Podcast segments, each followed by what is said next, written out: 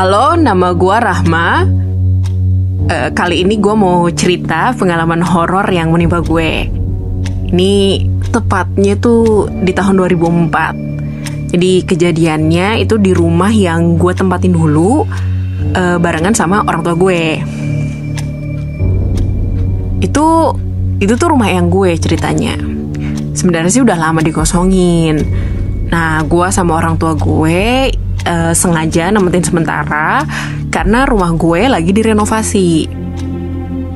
Gue inget banget sih, dulu tuh bokap, uh, bokap gue tuh selalu wanti-wanti. Sebelum ya akhirnya gue sekeluarga pindah ke sana gitu ya. Kalau eh kata bokap gitu bilangnya gini. Kalau nanti kita udah tinggal di rumah Eyang, udahlah uh, eh, gue tuh nggak boleh sama sekali ke kamar yang di atas yang ada di depan uh, pintunya tuh dikasih tanda cat warna merah.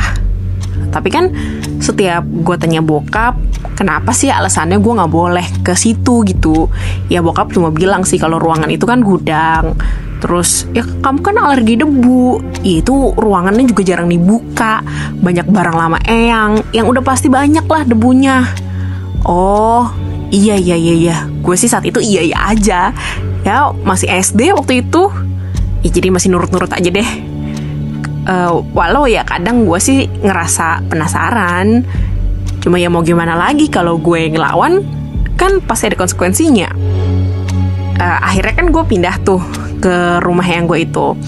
Di hari pertama gue dan orang tua gue pindah ke rumah Eyang sebenarnya nggak ada apa-apa ya keadaannya rumahnya emang asri, nyaman, hening, enak banget deh tempatnya. Memang sih ada kayak beberapa barang lama yang gue yang emang sengaja ditinggal di situ gitu. Baru masuk ruang tamunya aja, itu gue udah bisa lihat ada lukisan, lukisan yang gede banget. Itu tuh gambar kayak gadis Bali gitu. Nah, terus uh, di sekitaran ruangan itu tuh ada cermin cerminnya nggak lebih besar dari si lukisannya sih. Ukurannya sedang tapi ukirannya super duper tradisional banget. Yang uh, apa sih model-model ukiran kayu gitu loh. Itu tuh aduh kerasa banget juga sih hawanya. Emang nuansa-nuansa jadul gitu.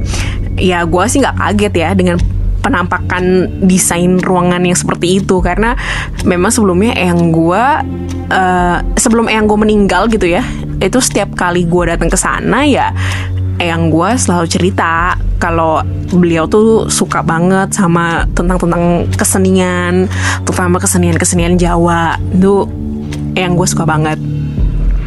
Ya hari pertama dateng ya biasalah gue keliling-keliling ke semua ruangan. Nah ya kecuali ya ruangan di atas itu.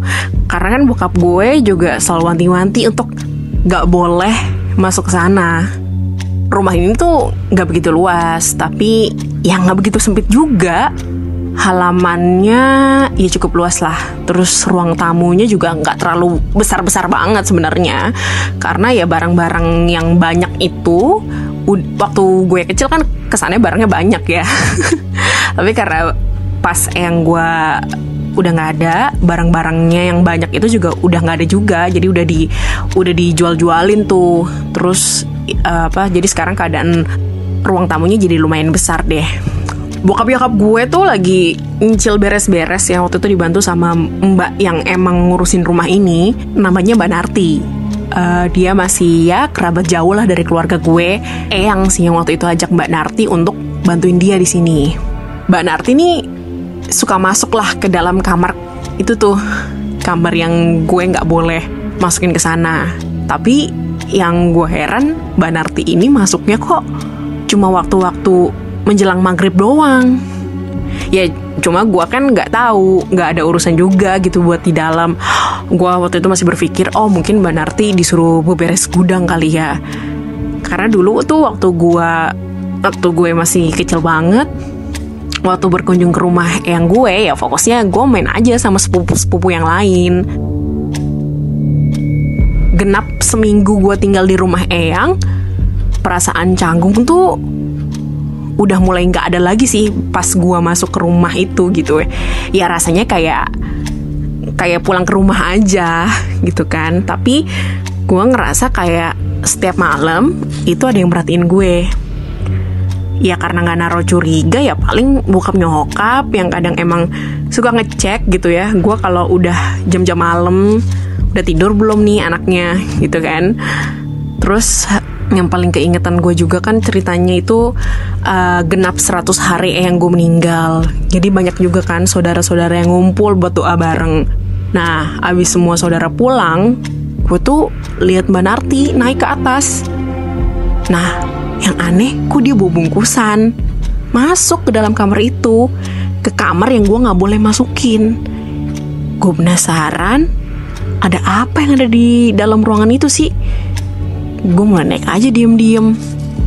Asli. Gue gue kaget kaget kagetnya itu i, itu di depan Banarti bukannya Eyang? Ya ampun jadi Eyang tuh masih hidup. Tapi di saat itu tuh perasaan gue kayak campur aduk. Kayaknya itu bukan Eyang gue ditambah karena Mbak Narti juga lagi kayak bakar sesuatu gitu loh. Yang kadang kecium banget aromanya sama gue. Gue yakin sih pasti ada sesuatu yang disembunyiin. Ya gue mulai ngedeketin aja kamar itu. Eh Nengra ngapain? Kata mbak gue tuh yang tiba-tiba keluar dari kamar itu asli aduh gila. Jantung gue mau copot. Kaget. Sekaget-kagetnya gue ya gue bilang aja kan sama mbak Narti biar dia nggak curiga. Uh, enggak mbak. Gak ngapa-ngapain. Terus langsung aja gue buru-buru turun. Ya gue takut juga diaduin entah ke bokap gue ke, ke nyokap gue. Kalau gue ketahuan ada di atas gitu kan di atas kamar itu bareng dia. Nanti bokap gue marah ke gue lagi. Tapi gue belum puas nih. Pasti ada sesuatu yang disembunyiin udah sebulan berlalu di waktu sebulan itu gue tuh masih terus berusaha untuk cari tahu kan ya gimana sih masih kepo banget gitu masih pengen tahu ada apa sebenarnya. Ya tapi selalu aja susah nggak ada jawaban apa pun gitu. Sampai akhirnya di suatu malam gue mimpi. Gue akhirnya mimpi ketemu eyang gue. Dia bilang gini dok gue rasa lah datang-datang lagi. Itu salah eyang. Ya wes kamu doain aja ya intinya gitulah. Intinya dia bilang uh, di mimpi kalau udah gue nggak usah dateng dateng lagi uh, doain eyang. Dah gitu kan. Tapi gue di mimpi itu gue tuh ngelihat eyang gue tuh kelilit. Nggak begitu jelas sih kelilit apa kayak kayak banyak tali-tali di sekitar tubuhnya itu. Tapi gue juga nggak bisa ngeliat secara pasti itu apa. Terus kayak siangnya gue yang lagi asik makan nih. Di dapur aja ditemenin sama Mbak Narti gitu. Gue iseng-iseng tanya Mbak ya itu loh semalam kan aku mimpi neyang cuma lagi kelilit gitu. Apa sih artinya apaan gitu? Kenapa kenapa kayak keikat gitu? Nah yang bikin gue kaget jawaban Mbak Narti jangan cerita kayak gitu ya di sini. Waduh. Itu tegas banget jawabnya. Terus matanya agak sedikit melotot gue kaget dong ya. Gue semakin penasaran sebenarnya apa sih yang terjadi di rumah ini dan ada cerita apa sih di balik ini semua. Gue udah nggak sepenasaran itu soal ruang kosong di lantai atas. Kadang kalau temen gue nanya ya gue cuma jawab gudang. Atau kalau udah mulai kecium tuh bau bakar-bakaran yang biasanya suka gue cium ya udah gue mulai abain terus gue pasang sugesti aja gue nganggep kalau ah paling ban arti nih lagi bakar obat nyamuk tuh udah udah gue pasang aja deh tuh sugesti-sugesti itu kan. Terus uh, setahun kemudian pas sepulang sekolah gue sama temen-temen kan mau lanjut ngerjain tugas kelompok. Nah mereka milih udahlah di rumah gue aja di rumah Rahma aja. Katanya lebih enak di rumah gue. Ya gue sih nggak apa-apa. Nah begitu sampai di rumah itu salah satu teman gue namanya Yesika dia bilang gini Ra uh, kita ngerjain tugasnya di luar aja ya. Itu tuh nyolek-nyolek gue terus tuh. Gue juga bingung kan kenapa. Tapi cuma uh, tatapan Yesika doang tuh agak aneh dari biasanya. Dia kayak ketakutan gitu. Kayak nggak berani lah natap rumah gue lama-lama. Pengennya buru-buru aja buat pulang. Ya besoknya di sekolah gue tanya dong. Yes, kenapa sih kok kemarin kayaknya aneh gitu pas main ke rumah gue? Uh, Bau ya rumah gue. Gak enak ya baunya ya terus cuma teman gue si Yes ini tuh nggak mau cerita nggak mau ngasih tahu. Dia cuma bilang kalau dia kemarin gak enak badan aja. Tapi yang gue dengar dari temen gue yang lain katanya ya si Ika ini uh, ngelihat ada manusia berbadan setengah ular uh, terus agak gede gitu. Dia dari teman gue yang lain sih ya taunya. Duh gimana gue saat itu sama teman-teman yang satu kelompok gue sih? ih merinding banget. Cuma ya udah oh cuma gue ah masa sih gitu kan. Ya saking penasarannya pulang sekolah oh di waktu itu karena gue pulang cepet ya gue mutusin ah gue pengen lihat apa yang si, iya sih lihat kan.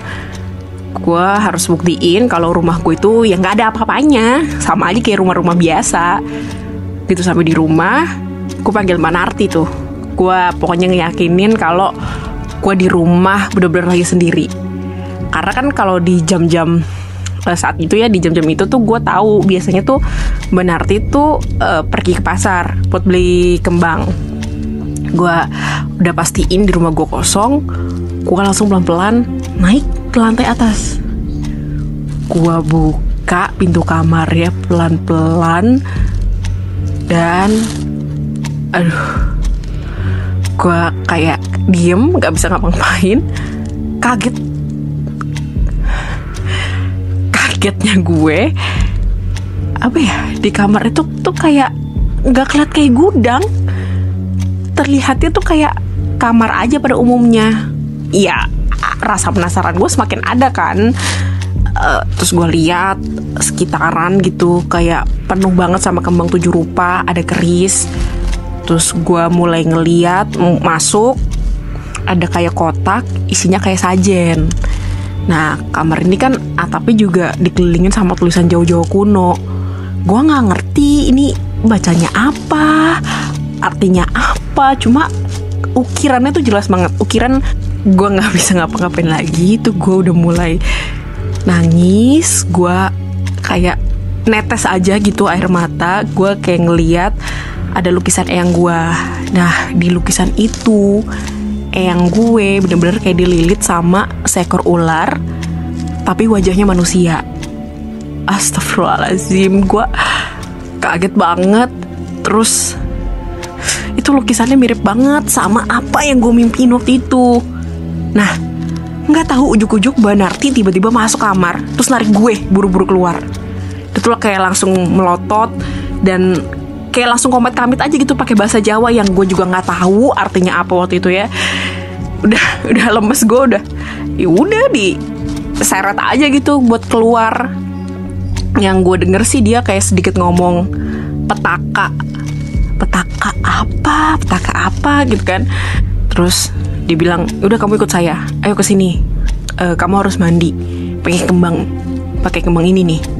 Dia bawa kayak plastik isinya bunga-bunga gitu ya gue dimasukin ke dalam kamar mandi terus disiram pakai air kembang tujuh rupa itu sambil Mbak Narti komat kamit. Habis itu gue tanya sama Mbak Narti Mbak kenapa aku kok diginiin? Nah kata Mbak Narti itu bukan dia tapi Eyang. Eyang itu terlibat ilmu hitam. Nah uh, ya Eyang pun akhirnya meninggal. Secara tiba-tiba kata orang pintar yang lihat yang itu dililit ular.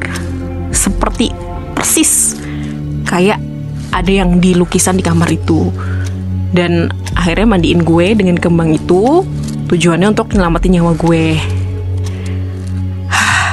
Habis kejadian itu bokap sama nyokap gue langsung mutusin ya udah udah keluar dari rumah pindah rumah aja pindah tempat tinggal aja udah. Bahkan keluar dari daerah itu gitu. Jadi gue meninggalkan daerah itu deh. Takut takut banget takut kesialan tuh ngikutin gue. Takut gue juga kenapa kenapa kan. Yaudah akhirnya uh, kita semua pindah dari rumah Eyang. Uh, rumah Eyangnya sih tetap gak dijual. Masih ada rumah Eyang gue sampai sekarang. Cuma memang udah uh, kita nggak pernah sama sekali seluruh anggota kita anggota keluarga gue gitu ya buat nginjek kaki di lantai dua. Asli ini gue ceritain lagi merinding sih gue